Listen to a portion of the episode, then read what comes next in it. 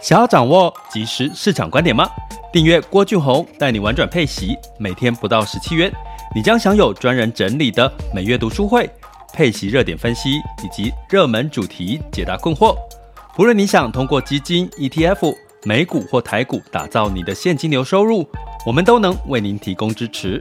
点选资讯栏的订阅链接，了解更多。让我陪你一起投资理财。爱上每一天，一切都是最好的安排。生命就该浪费在美好的事物上。各位亲爱的学员以及听友们，大家早上好，下午好，晚上好。今天来到周五的时间了，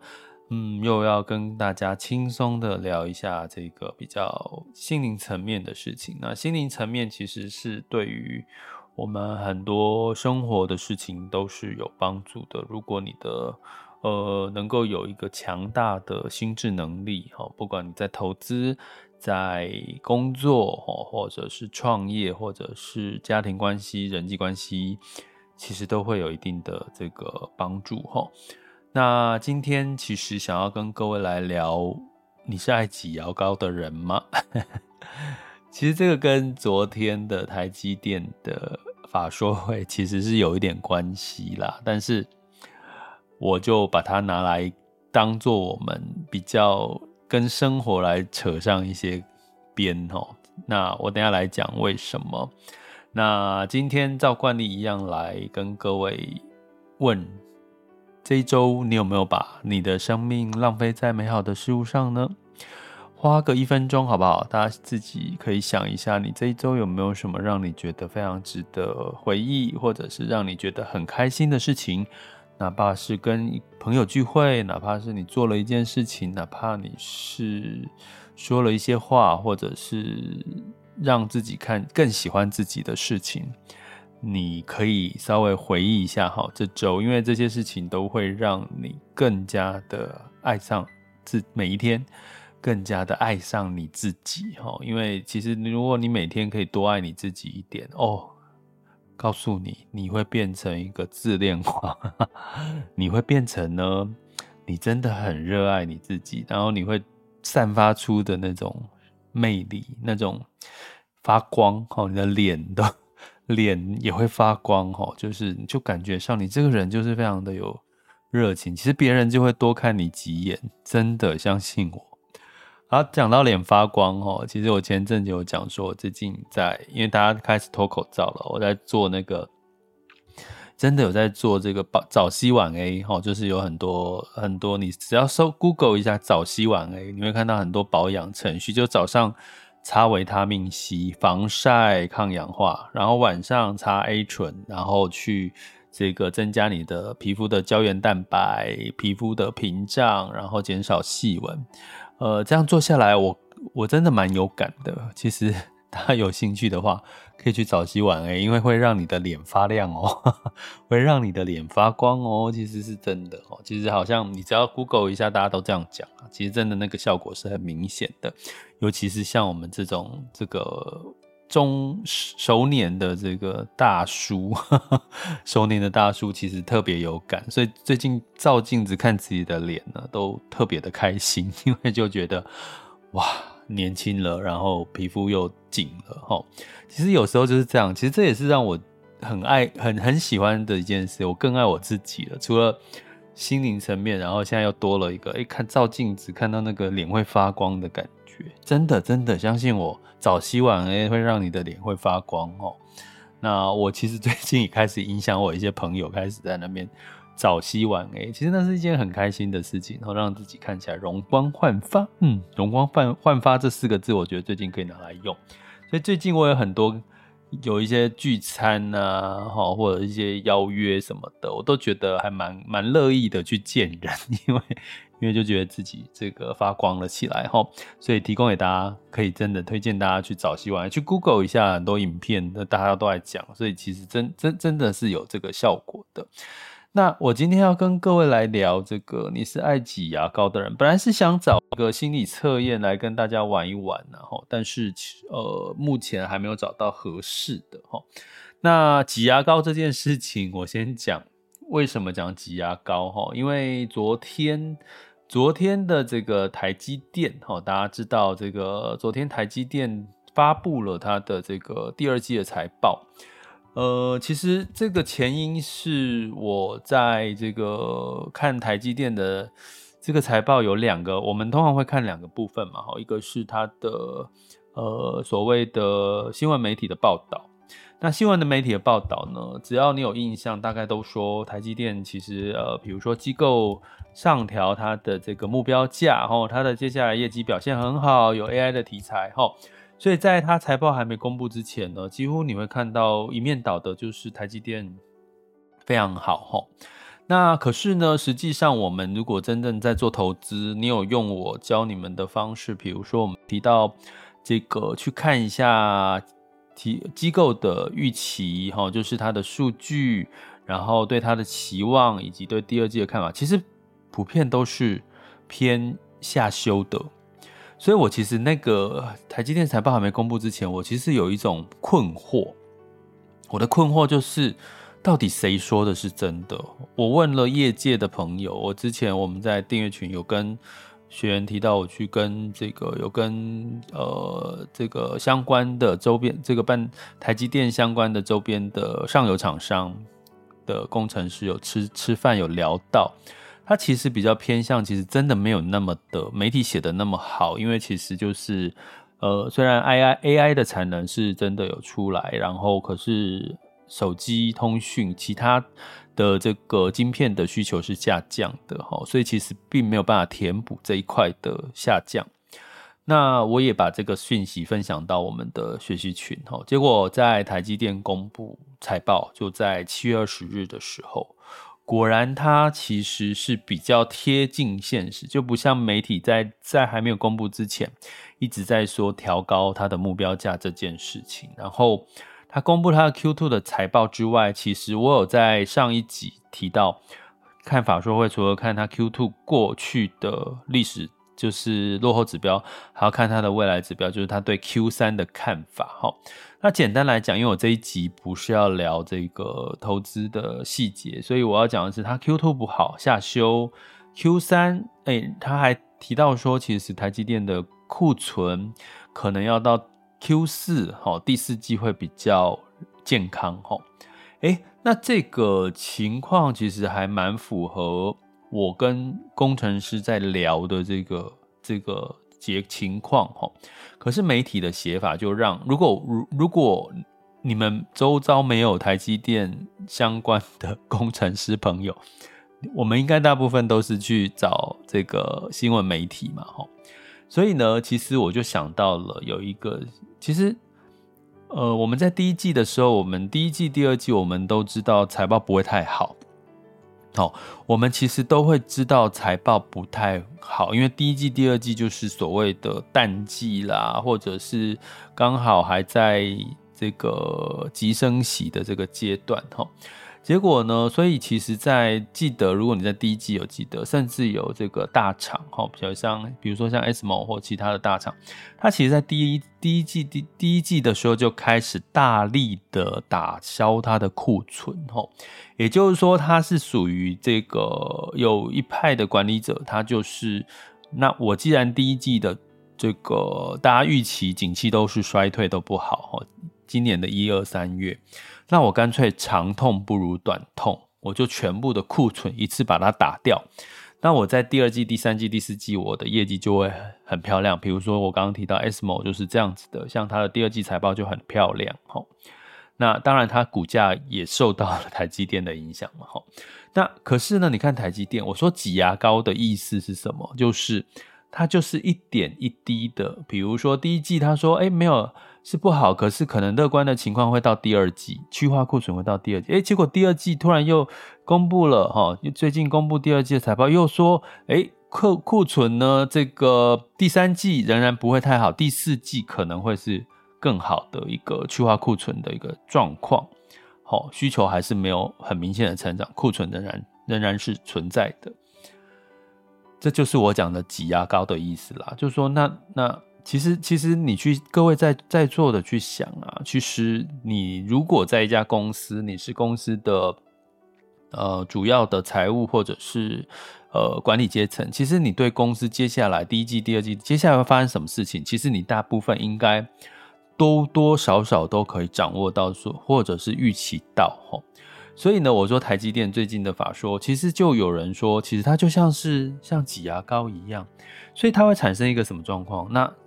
第三季会不会又再挤一点牙膏？也就是说，他又藏了一些不好的消息，然后在第三季公布财报的时候又爆出来，然后让大家又本来很乐观，又变成稍微悲观哦。所以我觉得现在的不管是从管理阶层或者是人，就你会遇到的两种。个性就是说，有一种人就是长痛不如短痛，我就一次痛到底，然后我就之后就不再被它困扰了。那另外一种挤牙膏就是我稍微我只报喜不报忧，报喜不报忧，我只报一点坏消息，报一点坏消息，到最后发现无法收拾的时候才，才啊没办法了，那我就全盘托出哦。我举个例好了，其实我都是举例啦，我真的没有特别去。针对哪一件事情有什么特别的批判哈？比如说我们之前我们都很，比如媒体前阵之前报道过，像澎恰恰，蹦恰恰是负债对不对？负债很多哦。可是蹦恰恰就是属于那种长痛不如短痛，他就一次爆出来他所有的财务这个债务的这个危机，然后就是让自己逼到一个绝境，然后但是他不放弃，然后就是努力的去让这件事情。最后得到解决齁，那其实我反而某种程度我是蛮佩服蹦恰恰，因为你要长痛不如短痛，一次把所有的这个问一次把问题都摊上台面，然后不管怎么样，反正最后我最坏的状况就是就是就是破产，就是什么就是什么都没有，然后什么什么，可是他还是努力的去。这个解决这个问题，这叫长痛不如短痛。其实这种人多吗？在座各位，你是这种人吗？呃，我只能说，如果你是，如果我在用理财性格里面四种性格，叫权威自主型。权威自主型的人比较会有这个特色，哈，就是说他比较会愿意把这个问题拿出来，然后去透过呃凸显问题，然后最后去。解决问题，发现问题，凸显问题，解决问题，这是在管理层面的一个一个常常会被提出来讨论的一个做法。好，那你在投资，你在投资的过程当中，呃，你觉得你希望得到的讯息是一次就告诉你长痛不如短痛，坏消息。当市场到了谷底，坏消息全部都都已经发生，都已经浮上台面了。还是你是希望市场一点一点、一点一点、慢慢的把坏消息透露给你？吼，那当然，其实某种程度理想性，我们会希望我们投资是坏消息全部都一次发生，然后就股市大跌，然后我们就再从中间捡便宜，对不对？这是我们希望的。可是你会发现，现在很多的媒体带引导、媒体引导，或者是官方政策的引导，都是一点一。滴的在像挤牙膏的方式在透露你一些坏消息，它的目的是不要让这个坏消息让大家崩溃踩踏，好，就让市场发生踩踏崩溃的情况。所以它没有绝对的好跟不好。我其实其实没有要说挤牙膏就真的不好，长痛不如短痛是比较好。但是我会告诉各位，想告诉各位分享的是，其实。那你就要懂得分辨挤牙膏还有长痛不如短痛这两种情况，你要怎么去因应？比如说我刚刚讲回台积电哈，我说台积电今天如果 Q Q one 都已经说了一些些比较保守，然后又好像有一点乐观的消息，以前台积电不会，以前台积电的法说会没有那么的。那么的模糊抽象，我举个例好了，像这一次台积电这个媒体问他们说，那你高雄的厂会不会如期？是不是还是如预期的？是先进制程的这个设厂是先进制程啊？相关的细节哈，哎，居然台积电在法说会没有回应哎，哎，在座各位你会想什么？你会想说？为什么台积电都已经可以告诉说，他在美国亚利桑那州的厂会往后延一年？好，产能会往后延一年。那为什么高雄设厂这件事情却却没有办法说啊？没有办法解释，这中间背后有什么猫腻？又产生了很多大大家的这个问号了。这就是我说的挤牙膏，就是以前台积电好像不会这样子的，这样子的一个说话方式。现在台积电今年从第一季、第二季开始，它在说话方式有一点保留了，可是保留就有一点。恐怖是，那你第三季会不会又有什么保留没有说着，在第三季又说出来？这会造成什么？这会造成市场上面对这家公司的股价的预期就会越来越保留。好，比如说你过去的习惯是每你每一季都是啊长痛不如短痛啊，好消息那个坏消息我就跟你说有多坏，诶，可是呢，等到第二季突然发现没有那么坏。优于市场预期，那股价就会越来越好。这种频率高了，其实你就会发现这个股价市场就会对它的预期是比较乐观的。可是如果你每一次都挤牙膏似的说一点说一点坏消息，只说一点说一点啊，怎么每一季都有坏消息？是不是市场就会对这家公司是不是担心它有什么事情还没有发生完？吼，所以呢，其实我觉得要跟各位分享的是，现在这样子的一个情况。似乎在媒体，就是说，我们投资一般的老百姓、投资人依赖的就是媒体新闻告诉我们的消息。可是新闻，我们从这次台积电的法说会往前推，你看到所有的新闻媒体都非常乐观的在告诉我们台积电的这个呃财报啊，产能非常旺什么的。可是实际上公布出来的其实是不是需求还没有真正起来，库存还是很多。好，所以我们从媒体得到的消息都已经被灌了水分了。现在再从台积电的嘴巴里面，我们还是听不到什么时候落底的消息，什么时候这些最坏的状况过去了。在第一季说第二季会过去，第二季说第四、第三季可能还不会过去，还要到第四季才会打造库存。那到底什么时候才会是最好的时候？你是一家公司的管理者，你真的没有办法预测得出来吗？以前都可以，现在为什么不行了？这就是我要讲，现在我们投资人面临到的困境，就是说，你会你在投资上面，你越难越越难从一些表面上新闻或者是一些判断，或者甚至法说会看的东西，似乎都有一点没有办法很具体的看到一些一些细节了哈。那我们要怎么因应？就回到我刚刚讲的。如果说现在爱挤牙膏的人越来越多，爱挤牙膏的事情就一点哈，挤牙膏就是一天挤一点，一天挤一点，你不会一次把它挤到底嘛？啊，有有有些人，我刚刚举蹦恰恰的例子，那种例子就是我我今天就长痛不如短痛，我干脆就一次的爆出来，我就是有这么多的债务，然后我就想办法每天每天每天的去解决面对。你爱哪一种？其实我真的是比较爱最后一种，长痛不如短痛，因为我看过太多挤牙膏的人，挤到后来他一发不可收拾，前面都问题都小。大家知道挤牙膏的状况就是你前面的问题都小小的，可是你就一直隐藏，一直隐藏一些一些被其他的这个问题，然后最后问题引发问题，最后就变成一个更大的问题，就是拖啦。拖，那怎么从理财性格里面比较容易会拖的？抱歉哦，不是每个人呐哈，但是我只是讲理财性格里面比较会拖的，就是谨慎分析型，还有这个跟随配合型，这两种其实都比较有比会拖拖的一些几率哈，因为谨慎分析型就是想很多，然后做的比较少，比较慢，比较少，比较慢，所以他就很容易。就是想的太多，然后我就想，嗯，我这样讲会不会之后有 A、B、C、D 一连串的不好的事情？那我就想一想，就说，好吧，那我干脆就不要做了哈。所以，如果你是这种想多做少的人，我提醒你，就是有些事情真的要该讲就讲，要不然你很容易拖到后来，其实受伤的或者是影响最大的还是你自己哈。所以呢，其实不管你从生活层面，我说两种都有。比如说，我再举一个例好了哈，到底挤牙膏就真的不好吗？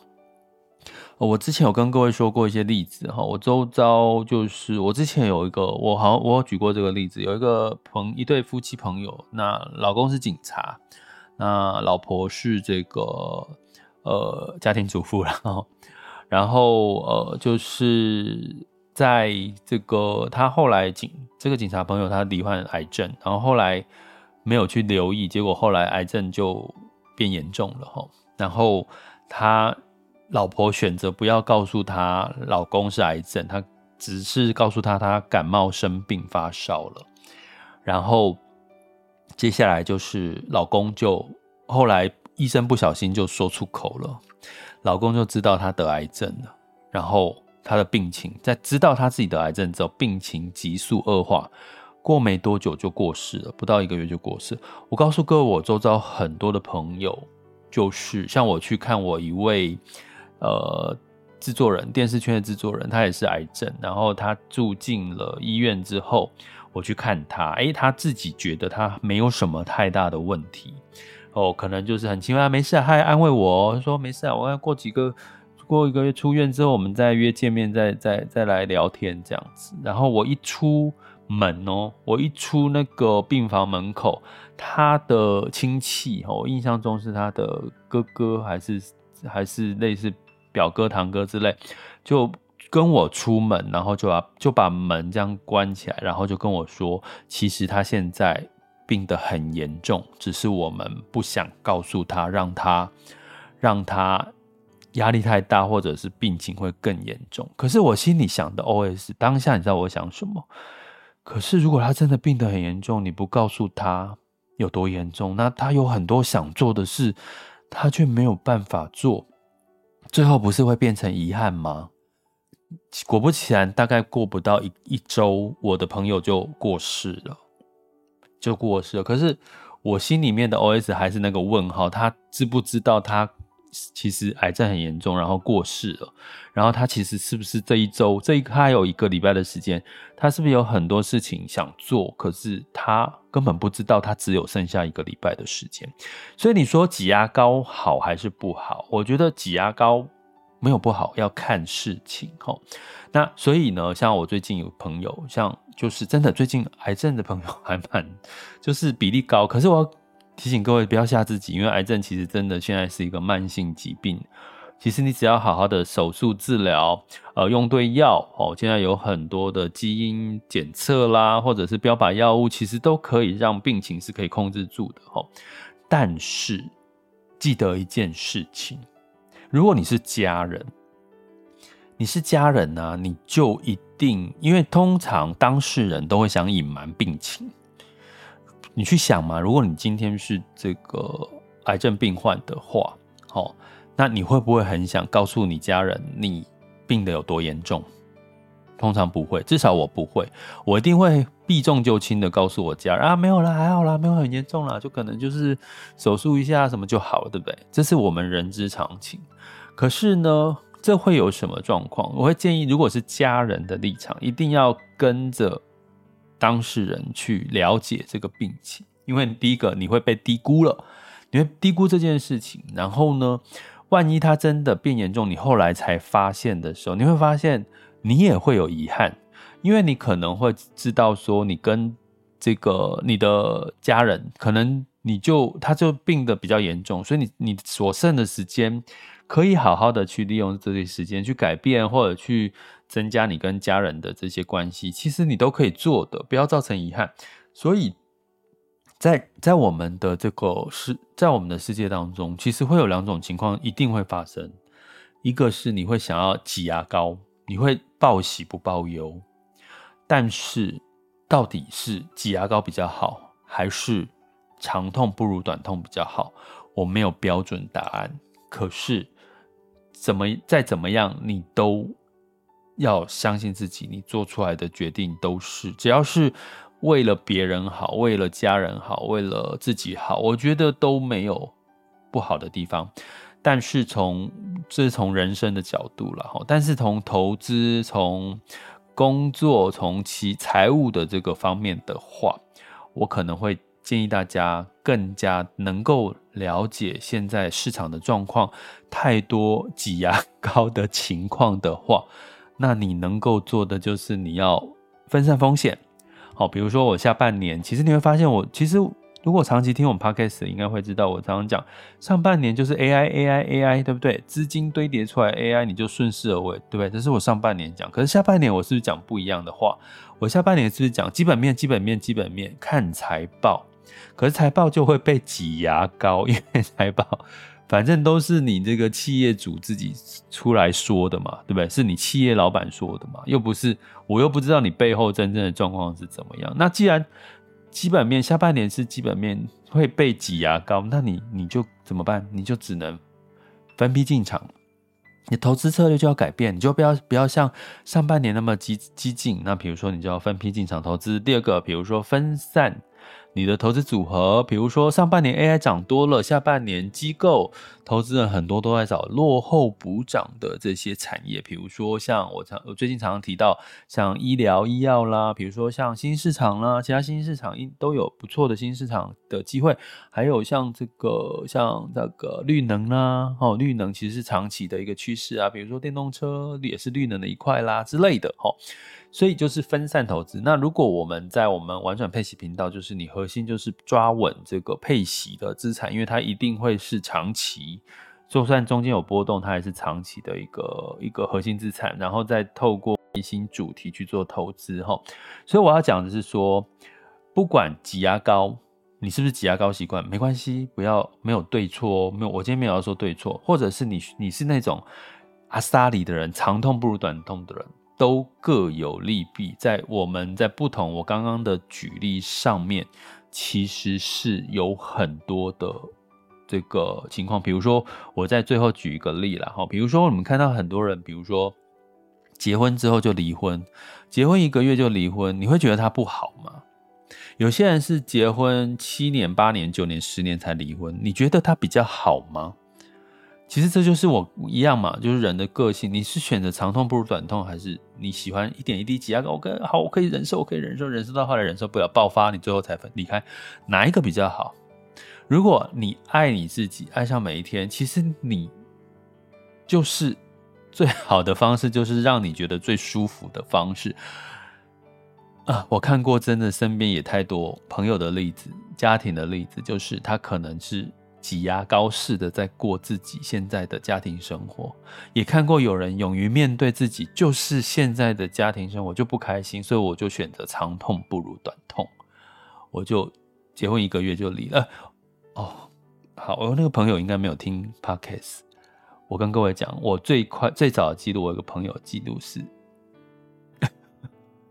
好，应该应该这是这没有没有对没有好坏，可是我很佩服我朋友，我朋友现在过得很开心。他是结婚之后，呃，他是发喜帖，很开心的跟我说他要结婚，我们要去参加他的婚礼。然后结了婚之后，隔一两天就离婚了，原因是发现另外一半在这种结婚前就有鬼了，就已经出了问题，就已经跟就有第三者了。所以那个时候呢，我朋友一直觉得怪怪的是，为什么我们才刚结婚，你就一直鼓励我去美国上班？我们才刚结婚呢，为什么要这么快就叫我去，一直鼓励我去美国上班？后来他结婚的前，真的才一两天而已，才一周啊，就发现了这个问题，然后断然的就离婚了。我必须说。现在回头看是好事，长痛不如短痛。我朋友是属于长痛不如短痛的，很好事。我很佩服他当时的勇气，因为你去想，那是一件多要拉下面子的事情。你突然结了婚，大家很开心，记忆犹新的跟你拍手、收喜帖，然后给你发红包，然后你突然之间就离婚了，那你会觉得有大部分的人都会觉得面子挂不住，对不对？但是现在回头看。我觉得是好事，你总你你总不能这样拖拖拖拖拖，为了面子问题一直拖拖拖一年两年三年四年你才去做这件事情，你不是浪费了你的生命吗？在我们的节目里面，我们讲三个爱上每一天，一切都是最好的安排，生命就该浪费在美好的事物上。